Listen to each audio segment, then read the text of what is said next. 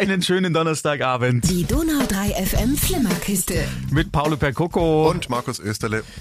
Die West Side Story ist ein Musical aus den 50ern. Es gab dann auch eine Verfilmung im Jahr 61 von Robert Wise, hat Regie geführt, Jerome Robbins hat die Choreografie gemacht und zwei andere Schwule waren auch noch dabei. Es ist ein ein viel gefeiertes Meisterwerk damals gewesen, gilt auch heute noch als eines der besten. Was sagst du jetzt? Ja, mach weiter. Als eines der besten verfilmten Musicals.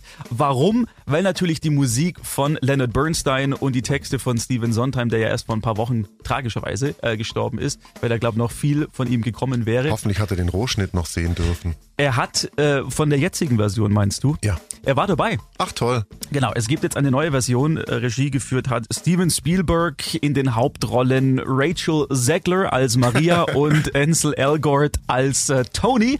Außerdem spielt noch mit Rita Moreno, die im Original äh, die Rolle der Anita gehabt hat. Jetzt spielt sie eine andere Rolle. Die Mutter oder so. Genau, sie ist, sie ist quasi so eine, ja, so eine Leitfigur für den Tony, für den Hauptdarsteller. Ach, schön.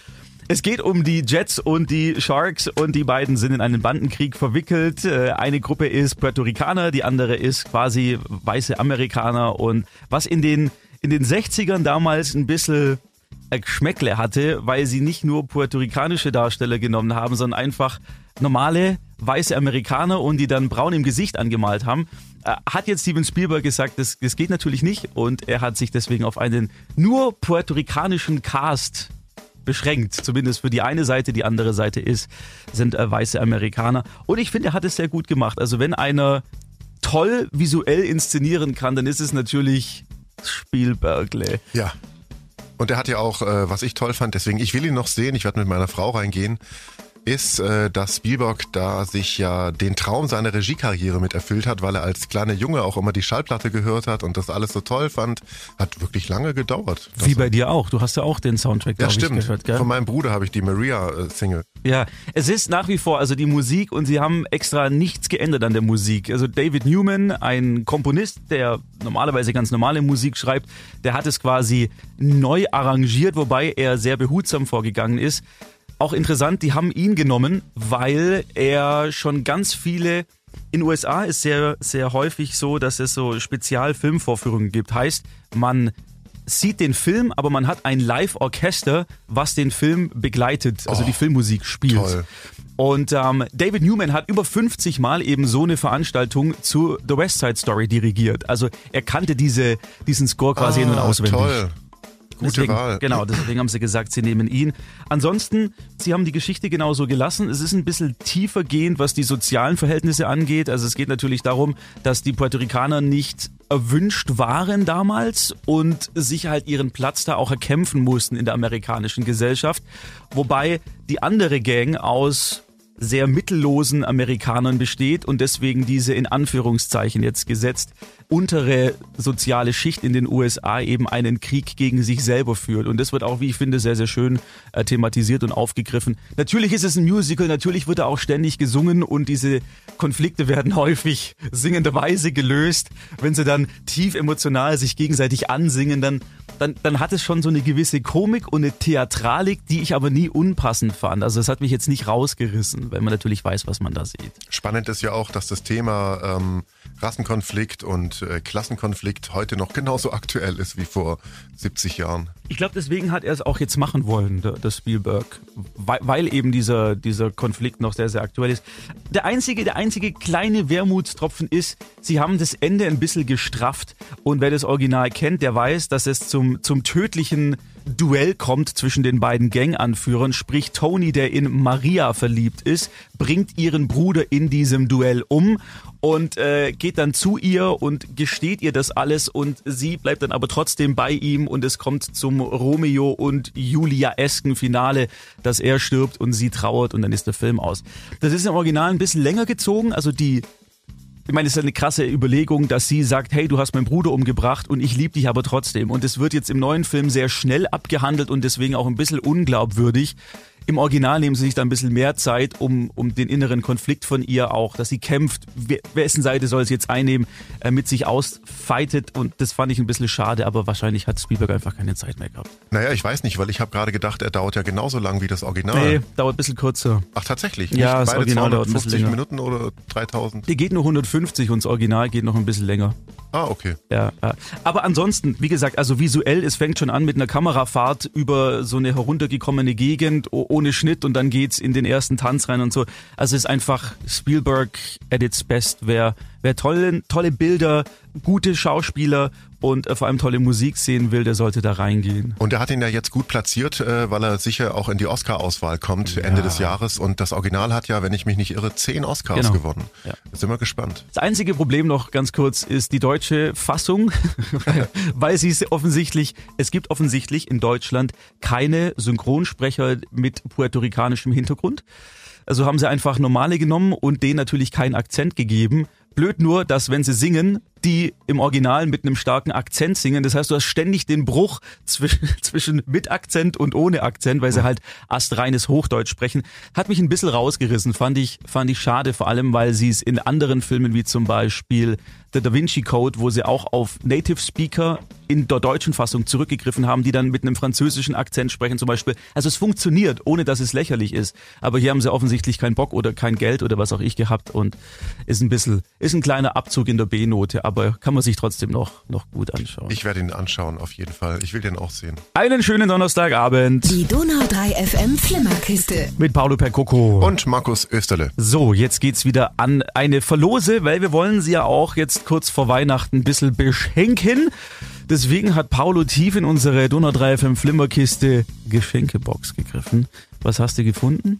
Ich habe äh, drei Filme und zwar einmal The Dissident, das ist äh, ein Thriller und zwar auf einer wahren Begebenheit über die Ermordung des Washington Post Journalisten Khashoggi im saudi-arabischen Konsulat hat der ein oder andere, der die Nachrichten verfolgt, vielleicht mal mitbekommen. Äh, hochspannender, so klingt's. Hochspannender Film, einmal den. Dann haben wir noch äh, eine Version übrig von Rossini, die mörderische Frage, wer mit wem schlief, ein deutscher Klassiker mit äh, vielen bekannten deutschen Schauspielern. Ich glaube, der sagt auch jeden was, der über 40 ist. Äh, ist auch ein ganz schönes Ding, der kommt auch mit rein. Und ganz neu, den gibt's jetzt seit 3. Dezember erst äh, auf dem Markt und zwar aus den 90ern. Einer meiner Lieblingsfilme damals, ich habe ihn zu Hause auch auf VHS. Oh. Meine Stiefmutter ist ein Alien mit der wunderschönen Kim Basinger, in die war ich ja so verknallt früher. Und mit Dan Aykroyd, den wir jetzt erst äh, über Ghostbusters äh, wieder erlebt haben. Und ähm, meine Stiefmutter ist ein Alien, ist ähm, eine meiner Lieblingskomödien eben aus den 90ern, weil es sind Aliens dabei. also es hat so einen Science-Fiction-Charakter und es ist eine Komödie und es ist mit Dan Aykroyd, den ich auch ganz toll finde. Und zwar äh, sp- spielt äh, Kim Basinger Celeste, eine Außerirdische, die äh, auf die Erde geschickt wird, in, in eine super sexy Figur reingebaut wird und äh, von einem etwas schrägen Wissenschaftler rausfinden soll, ähm, also der hat quasi das Geheimnis zur Erhaltung ihrer außerirdischen Rasse, so mal kurzum. Aber sie ist halt überhaupt gar nicht vorbereitet auf das Leben als Mensch. Deswegen ist er auf irgendeiner Party und da läuft einer vorbei und bietet ihr ein Tablett an. Da sind verschiedene Sachen drauf, unter anderem auch ein Aschenbecher mit Kippen.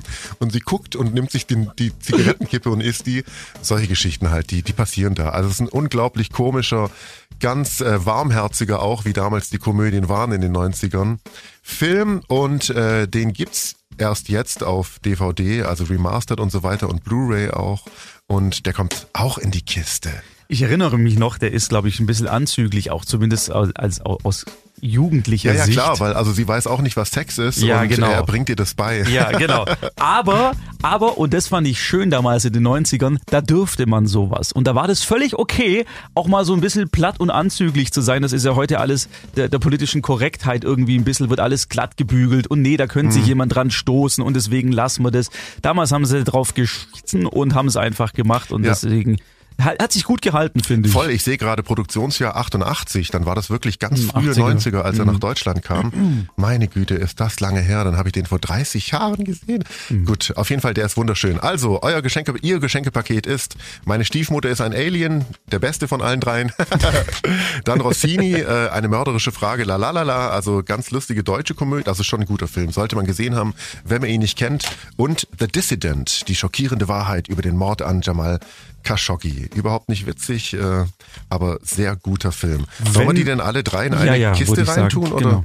Okay. Wenn Sie jetzt sagen, Sie möchten dieses Paket haben, dann bitte jetzt eine WhatsApp ins Studio schicken 01520242 4 mal die 3 und schreiben einfach, ich möchte das DVD-Paket. Und dann wissen wir nämlich, dass Sie das haben wollen und dann losen wir aus und dann kriegen Sie in den nächsten Tagen von uns Bescheid.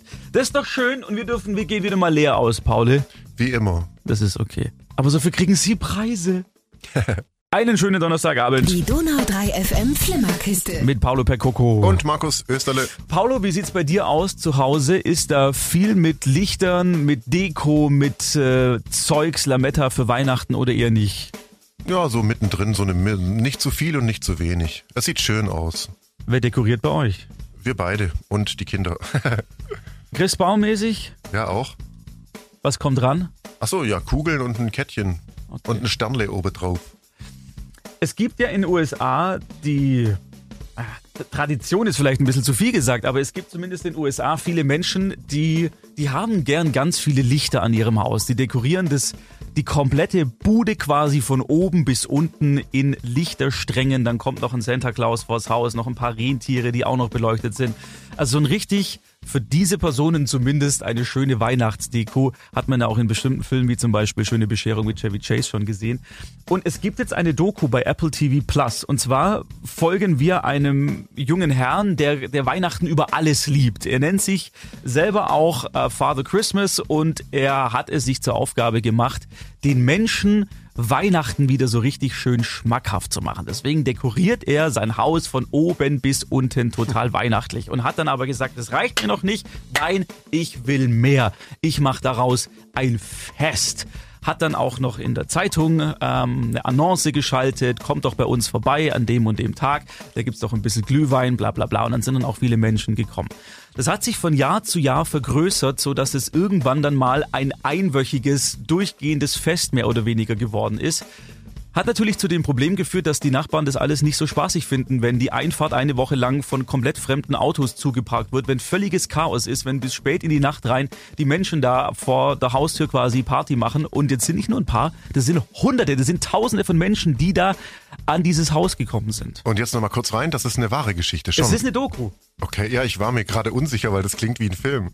Und der Typ zieht dann um, weil ihm das da nicht mehr gefällt, zieht in Deswegen. eine, ja, in eine neue Nachbarschaft, ein, ein, ein das heißt ja da in, in den USA, ähm, Neighborhood und die ist so ein bisschen, so ein bisschen abgeschottet. Also die ist nicht direkt in der Stadt, sondern ein bisschen außerhalb und da hast du dann halt eine Straße, die durchgeht und da sind die ganzen Häuser mit vielen Parzellen und, und Rasen, alles ganz schön, wie man es halt kennt so. Und da zieht er hin. Und ähm, sagt dann auch, ja, er ist so totale Weihnachtsfreak, ob die Leute was dagegen hätten, wenn er ein bisschen Weihnachten feiert. Und die sagen halt, nö, du, alles gut. Eine Dame allerdings, die googelt ihn dann und findet raus, was er da tatsächlich vorhat und sagt dann, nee, das wollen wir eigentlich nicht. Wir sind extra hierher gezogen, haben viel Geld bezahlt, dass wir Ruhe haben. Wir, Oh. wir möchten so einen Trubel nicht.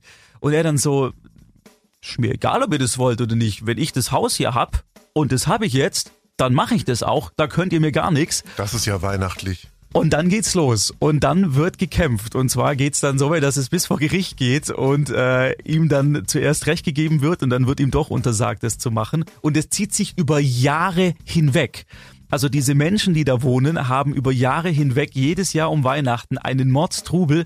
Und das Interessante an dieser Doku ist, dieser Typ, der das macht, der wird eingeführt. Also er ist die erste Person, die wir sehen. Und die Sympathien beim Zuschauer sind zuerst bei ihm, weil er ja sagt, oh, ich will doch nur was Gutes und die Leute sollen doch Spaß haben und bla bla bla. Und zuerst denkt man so, ah ja, okay, jetzt bin ich mal gespannt, in welche Richtung es geht. Und die Nachbarn sind die Bösen, bis, es- bis es sich dann dreht und der Typ so ein richtiges, egoistisches, kleines, fieses Arschloch. In seinen Aussagen, die er vor der Kamera tut, als auch in den Aussagen, die uns die Nachbarn geben, was er wohl gesagt hat. Er zeichnet das auch auf, diese Gespräche, um sie an den Pranger zu stellen, dass die ihm nur Böses wollen. Und es wird dann auch im Schluss gegen ihn verwendet. Also super interessant. Es ist wie ein Thriller, ein kleiner, nur dass es eine Doku ist, eine wahre Geschichte Krass. und absolut spannend und richtig, richtig toll erzählt. Titel, Ort, Twas the Fight Before Christmas. Ich weiß nicht, wie es auf Deutsch heißt. Gibt's bei Apple TV Plus. Also man muss das Abo haben.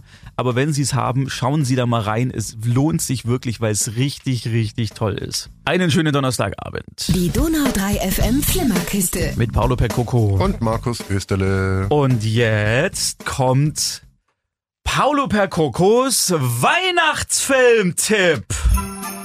Da, da, da. Und zwar läuft er am 25. Dezember um 20.10 Uhr auf Dreisat. Ich sterbe. Nein, er läuft tatsächlich am 25. Dezember, also am, was ist denn das? Der erste Weihnachtsfeiertag um 10 nach 8 auf Dreisat. Im linearen Fernsehen. Im linearen Fernsehen. Es gibt ihn aber, es gibt ihn auch bei Sky Cinema Classics und auch bei Amazon und ähm, da gibt's ihn auch und auch als DVD im, im Geschäft. Aber da läuft er auch im linearen. Markus ist ganz rot vor, vor Lachen. Am 23. nee, am 25.12. nochmal um 10 nach 8 auf Dreisat. Wie heißt er denn der Und zwar er heißt Ist das Leben nicht schön von Frank Capra. Und das ist tatsächlich eine der wunderbarsten, sentimentalsten Fantasy-Weihnachtsmärchen, die es überhaupt gibt. Es handelt von George Bailey, der möchte sich selber umbringen, will von der Brücke springen, weil sein Leben aus seinen Augen keinen Sinn mehr ergibt. Und dann erscheint ihm ein Engel und er sagt so, hey, nee, komm, ich zeig dir mal, wie dein Leben ausgesehen hätte, wenn es dich nie gegeben hätte. Und ähm, das zeigte ihm halt dann. Also der Film fängt an, dass der George in seinem Dorf oder in der Stadt, wo er lebt, erstmal vorgestellt wird, mit wem er verheiratet ist, seine Freunde, was er alles hat, was er alles macht, wofür er sich alles eingesetzt hat. Und dann gibt's äh, ein ganz großes, böses Geldproblem von einem fiesen Geldhai, der ihn da auch ausbluten will. Und deswegen äh, ist er so fertig, dass er sich umbringen will, um von der Brücke zu springen versucht und äh, der Engel ihn eben auffällt und ihm sein Leben zeigt, wie es wäre ohne ihn. Und dann wirft er ihn quasi zurück in sein Dorf, also der geht wieder zurück in sein Dorf und ihn keiner kennt ihn mehr, keiner weiß, wer er überhaupt ist. Alles sieht ganz anders aus, es ist auch alles viel schlimmer Mhm. geworden und er merkt, was er alles getan hat und was die Welt, äh, wie er die Welt als kleiner George, wie er die Welt verändert hat und ähm, natürlich auch wie viel Liebe er da und so weiter den Leuten gebracht hat ähm, und es geht natürlich aus, kann man glaube ich verraten. Die Ja, meisten verrat. kennen den Film ja, Ja. auch, dass er nicht springt und wieder zurück in seine Stadt kommt und äh, vor Freude birst, also zer zerspringt fast und äh, zu seiner Frau läuft und seine Kinder und seine Freunde und das ist so ein ultra overkill Happy End. Aber das braucht's doch ja, auch, da, oder? da laufen die, also wer, wem da die Tränen nicht runterlaufen, der hat äh, ein Herz aus Stein. Also ist das Leben nicht schön? auf Dreisat am ersten Weihnachtsfeiertag um 20.10 Uhr oder auch auf Amazon oder im Geschäft auf DVD. Ist das Leben nicht schön? Klassiker schwarz-weiß, wunderschöner Weihnachtsfilm. Ich glaube sogar, dass es da mal eine kolorierte Version gegeben hat, wenn ich mich nicht recht erinnere. Aber ich glaube, Dreisat zeigt, zeigt die Originalversion. Also bei Amazon gibt's auch die äh, schwarz-weiß-Version und Ja. der, der braucht auch keine Farbe. Geiler Tipp. Paul, hast du noch was? Ja, natürlich, mein persönlicher anderer Lieblingsfilm zu Weihnachten, um den wir uns alljährlich streiten, weil du sagst, es ist aber ein Film für Ostern, ist natürlich Nightmare Before Christmas. Ah, oh gut, der auch. Das wäre jetzt ein Halloween-Film. Nein, das Leben des Brian. Ach so, natürlich. Ich glaube, da muss man nicht viel zu sagen. Eine Parodie auf die Jesus-Geschichte von Monty Python. Wunderschön, völlig durchgeknallt äh, und total irre. Ja, schön. Also, das Leben ist schön und das Leben des Brian. Oh, es ist viel Leben heute über Und deinen Tipps. Total gegensätzliche Ja, Filme. ja, geil. Vielen Dank, Paul. Gerne. Einen schönen Donnerstagabend. Die Donau 3 FM Flimmerkiste. Ein letztes Mal für heute zurück mit Paolo Percoco. Und Markus Österle. So, meine Damen und Herren, wir müssen über einen Film sprechen, der allerdings erst nächste Woche in die Lichtspielhäuser der Republik kommt. Allerdings haben wir tolle Preise und deswegen möchten wir Ihnen jetzt schon sagen, bitte, bitte, bitte, bitte, bitte, bitte gehen Sie in den folgenden Film. Und zwar, er hat angefangen im Jahr 1999, da kam der erste Teil raus. Kurz danach die Teile 2 und 3, die waren nicht mehr so toll. Doch. Aber jetzt kommt Teil 4 von Matrix. Wie heißt der im Original? Äh, Matrix. Nee, der, der vierte jetzt. Resurrections. Genau, Auferstehung. Richtig. Ich bin sowas von gespannt darauf. Wir durften ihn leider noch nicht sehen. Aber der erste Trailer war schon geil. Der zweite war noch besser, weil er viele Fragen aufgeworfen hat. Und deswegen, ich, ich habe richtig, richtig Lust drauf. Ja, ich auch total. Vor allem, ich habe den ersten damals im Kino gesehen und war so platt. Also ob sie das nochmal schaffen und vor allem, wie sie den Dreh jetzt hinkriegen wollen, ähm, wer die Reihe kennt, äh, wird sich fragen, hä, wie kann das sein, dass Neo und Trinity noch leben? So, also das wird äh, sehr spannend. Entweder das wird ein Riesenrotz oder es wird mega fett. Das ist, glaube ich, das Ding, wo, wo viele auch ein bisschen Angst haben, ich inklusive, dass es eben der Riesenrotz wird. Aber ich lege mein komplettes Vertrauen in die Regisseurin, dass die das einfach richtig, richtig gut gemacht hat und äh, weiß, wie sie uns auch ein weiteres Mal begeistert. Also Matrix Resurrections läuft ab dem 22. Das ist der Mittwoch, also nächsten Mittwoch im Xinedom in Ulm und wir haben jetzt für Sie und Sie haben sich's vielleicht schon gedacht, Tickets das heißt, wenn Sie ab kommende Woche in Matrix Resurrections wollen, dann bitte jetzt eine WhatsApp ins Studio schicken mit dem Titel Ich will in die Matrix. ich will in die Matrix ist gut. 01520 242 4 mal die 3 ist unsere WhatsApp-Nummer. Ich will in die Matrix jetzt uns eine WhatsApp schicken, dann sind sie im Lostopf und dann sitzen sie vielleicht kommenden Mittwoch schon im Xenedom in Ulm und schauen sich den neuen Matrix an. Werden wir dabei sein, Paul? Auf jeden Fall. Ich freue mich so. Also, ich will in die Matrix, jetzt an die 01520 242 4 mal die 3. Wir hören uns nächste Woche wieder, 19 bis 20 Uhr, die Flimmerkiste. Bis denne. Tschüss.